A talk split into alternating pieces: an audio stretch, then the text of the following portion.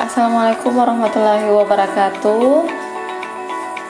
Uh, selamat datang kembali di kelas saya di kelas mata kuliah komunikasi massa. Secara garis besar mata kuliah komunikasi massa ini nantinya kita akan membahas berbagai topik tentang pengaruh media massa terhadap masyarakat. Jadi dalam perkuliahan ini nantinya kita akan mempelajari menganalisis dan coba menggali berbagai hal yang memuat tentang sejauh mana pengaruh media massa terhadap masyarakat. Jadi, mata kuliah komunikasi massa ini akan sangat berkaitan dengan pembahasan seputar media massa. Nah, para mahasiswa sekalian, hari ini kita akan membahas tentang uh, definisi dan karakteristik komunikasi massa saya mau coba menggambarkan sebuah ilustrasi. Soalnya begini, kalau misalnya ditanya, e, sekarang merek handphone apa yang paling terkenal? Kira-kira jawabannya apa? Mungkin ada yang akan menjawab iPhone 11 dong. iPhone 11 nih yang paling terkenal sekarang. Terus kalau ditanya Eh, memang punya HP iPhone 11 bisa jadi jawabannya tidak punya kan? Terus tahu dari mana iPhone 11 itu adalah merek HP yang paling terkenal sekarang? Ya mungkin akan dijawab. Tahu dari televisi. Atau uh, tahu dari internet. Atau youtuber-youtuber sekarang semua pakai itu. Jadi kayaknya iPhone 11 lah. Uh, eh, HP yang paling terkenal. Atau uh, uh, contoh pertanyaan lain misalnya. Hmm, mobil apa sekarang yang paling laris di pasaran? Apa jawabannya di mungkin ada yang menjawab mobil Alphard yang sudah dimodifikasi. Tahu dari mana? Uh, artis-artis di televisi di internet pakai mobil itu kayaknya Raffi Ahmad misalnya gitu kan. Jadi eh, biasa bertemu dengan hal-hal yang seperti itu kan. Atau misalnya eh, informasi-informasi lain gitu yang menjadi populer dan ketika ditanya tahu dari mana pasti jawabannya dari internet. Kalau sekarang dulu mungkin jawabannya dulu mungkin sumber informasi yang paling uh, mendominasi adalah koran, televisi. Kalau sekarang eranya lain lagi, era internet. Nah, dalam kehidupan sehari-hari tentu kita sering terhubung dengan beragam media informasi. Misalnya baru bangun tidur nih di pagi hari, kita langsung ngecek HP untuk lihat statusnya orang atau yang lebih keren dikit untuk membaca timeline berita di Facebook atau media sosial lainnya. Kalau butuh hiburan, eh, kita langsung buka YouTube. Kalau dulu orang butuh hiburan pasti beli majalah, beli tabloid. Sekarang kalau kita butuh hiburan gampang, kita tinggal buka YouTube, tinggal pilih e, bentuk hiburan apa yang kita mau tuh cari. Nah begitulah hari ini. Hampir setiap hari kita terhubung dengan e, media informasi. Bahkan orang tua di rumah misalnya baru bangun tidur pergi jalan ke ruang tamu lihat mama sama bapak ya lagi jadwal televisi. E, putar trans TV Islam itu indah satu jam kemudian eh, pergi ke rumah teman di kampus teman bahas tentang acara gosip karena dia mau bahas tentang akun akun gosip yang lambe-lambe itu yang terkenal di Instagram. Jadi memang sekarang terhubung dengan media informasi adalah hal yang tidak bisa dihindari. Itulah televisi, radio, film semua itu adalah bentuk-bentuk dari media komunikasi massa. Nah, saya yakin bahwa istilah komunikasi massa pasti adalah istilah yang sudah sering didengar.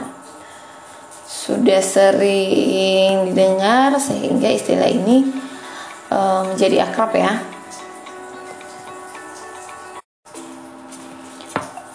Ada banyak sekali definisi tentang komunikasi massa, tapi kita akan bahas beberapa saja hari ini. Nanti selebihnya boleh cari sendiri ya. Nah komunikasi massa menurut Bittner. Bittner mendefinisikan komunikasi massa sebagai pesan yang dikomunikasikan melalui massa pada sejumlah orang.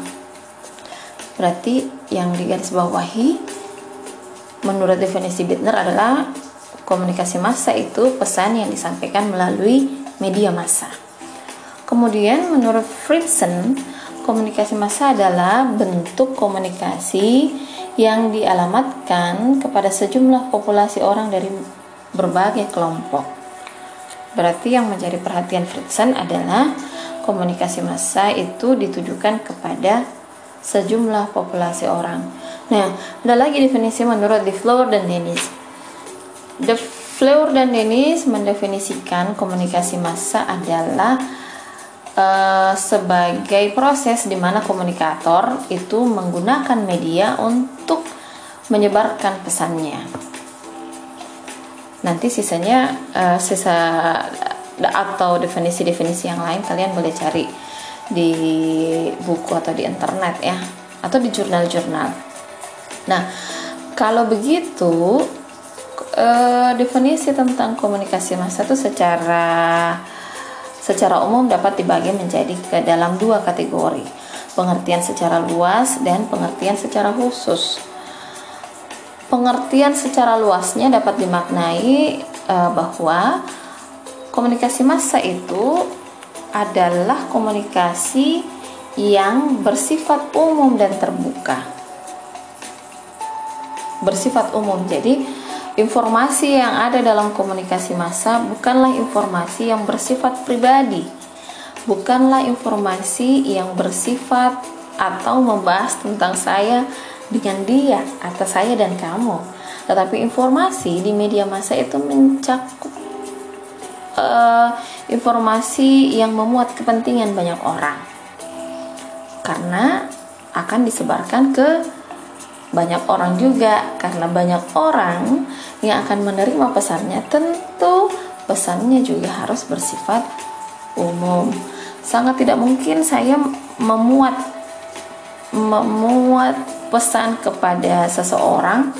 Misalnya tolong hubungi saya sekarang tapi saya iklankan di koran atau saya iklankan di televisi. Kenapa? Karena pesan itu bersifat pribadi kalau pesannya bersifat pribadi tentu harus disampaikan melalui media komunikasi antara pribadi pula.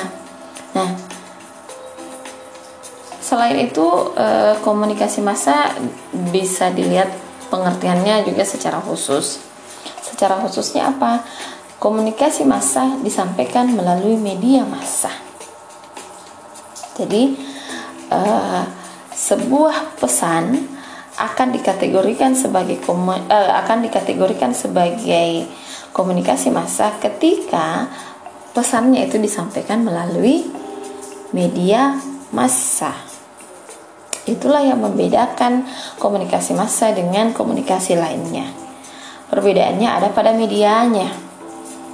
Kalau komunikasi yang lain, misalnya komunikasi antar pribadi, uh, medianya kan bisa langsung atau bisa melalui pesan yang lebih personal, chat WhatsApp, Messenger yang gratis. Tetapi komunikasi massa uh, lebih terbuka, pesannya lebih umum dan medianya adalah media yang dapat dijangkau oleh banyak orang.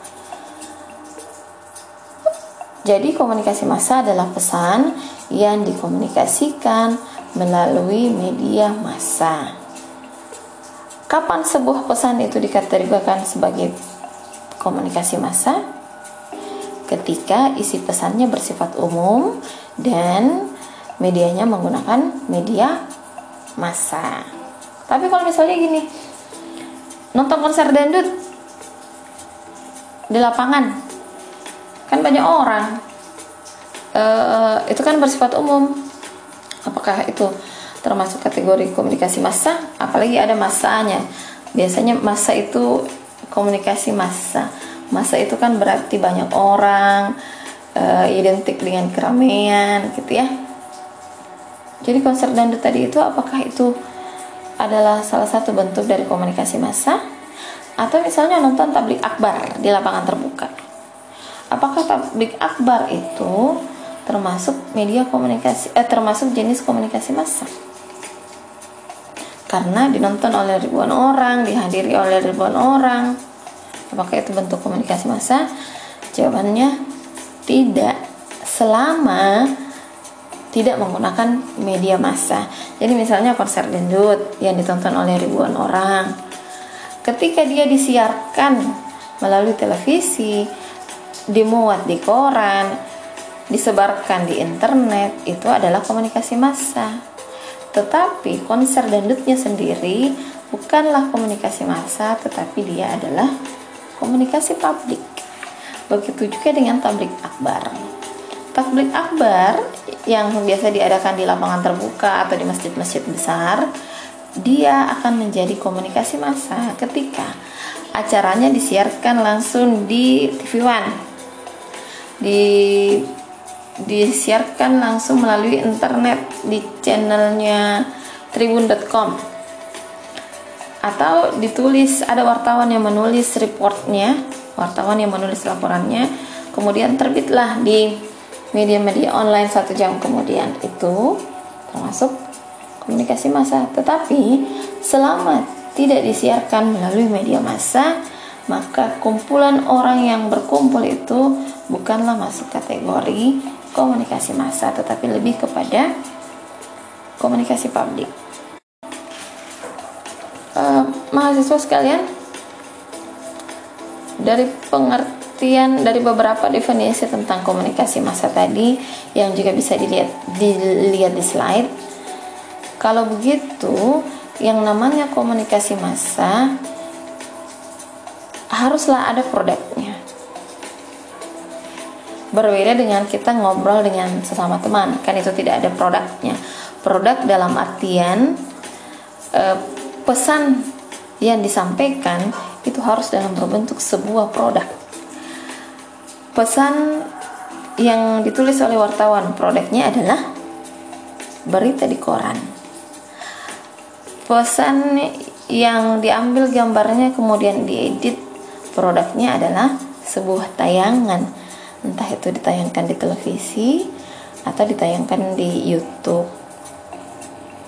Apalagi uh, atau bentuk produknya bisa berubah informasi yang disiarkan yang disiarkan melalui radio. Jadi komunikasi massa bentuk pesannya menghasilkan sebuah produk. Tidak seperti komunikasi antar pribadi kalau misalnya kita sudah curhat ya sudah. Kalau teman tak juga nak lupa nih ya sudah. Akan berakhir seperti itu pesannya. Tetapi berbeda dengan komunikasi massa. Ada produknya. Yang produknya bisa dibaca kapan saja. Ketika kita mau mengingat kembali kita bisa nonton lagi. Ketika kita mau mengingat lagi kita bisa cari lagi korannya. Dan seterusnya dan seterusnya untuk pertemuan hari ini kita akan fokus kita fokus membahas definisi komunikasi massa saja ya. Nanti di pertemuan-pertemuan selanjutnya kita akan membahas lagi uh, tentang uh, karakteristik dan ciri-ciri komunikasi massa. Tapi hari ini kita pelan-pelan karena uh, ini harus bertingkat penjelasannya tidak bisa langsung. Jadi selamat membaca. Saya mau ingatkan bahwa Perbanyaklah membaca mahasiswa sekalian. Sekali lagi, saya tidak akan bosan mengingatkan itu. Perbanyaklah membaca eh, apalagi mata kuliah kita ini adalah mata kuliah yang berhubungan dengan perkembangan apa yang ada di luar. Jadi ketika tidak membaca maka akan tertinggal lah. Sekali lagi saya mau ingatkan tidak ada orang yang rugi karena banyak membaca. Oke. Okay? Uh, eh, hanya itu mungkin yang bisa saya sampaikan selebihnya mari kita diskusikan jika ada pertanyaan boleh Terima kasih. Assalamualaikum warahmatullahi wabarakatuh.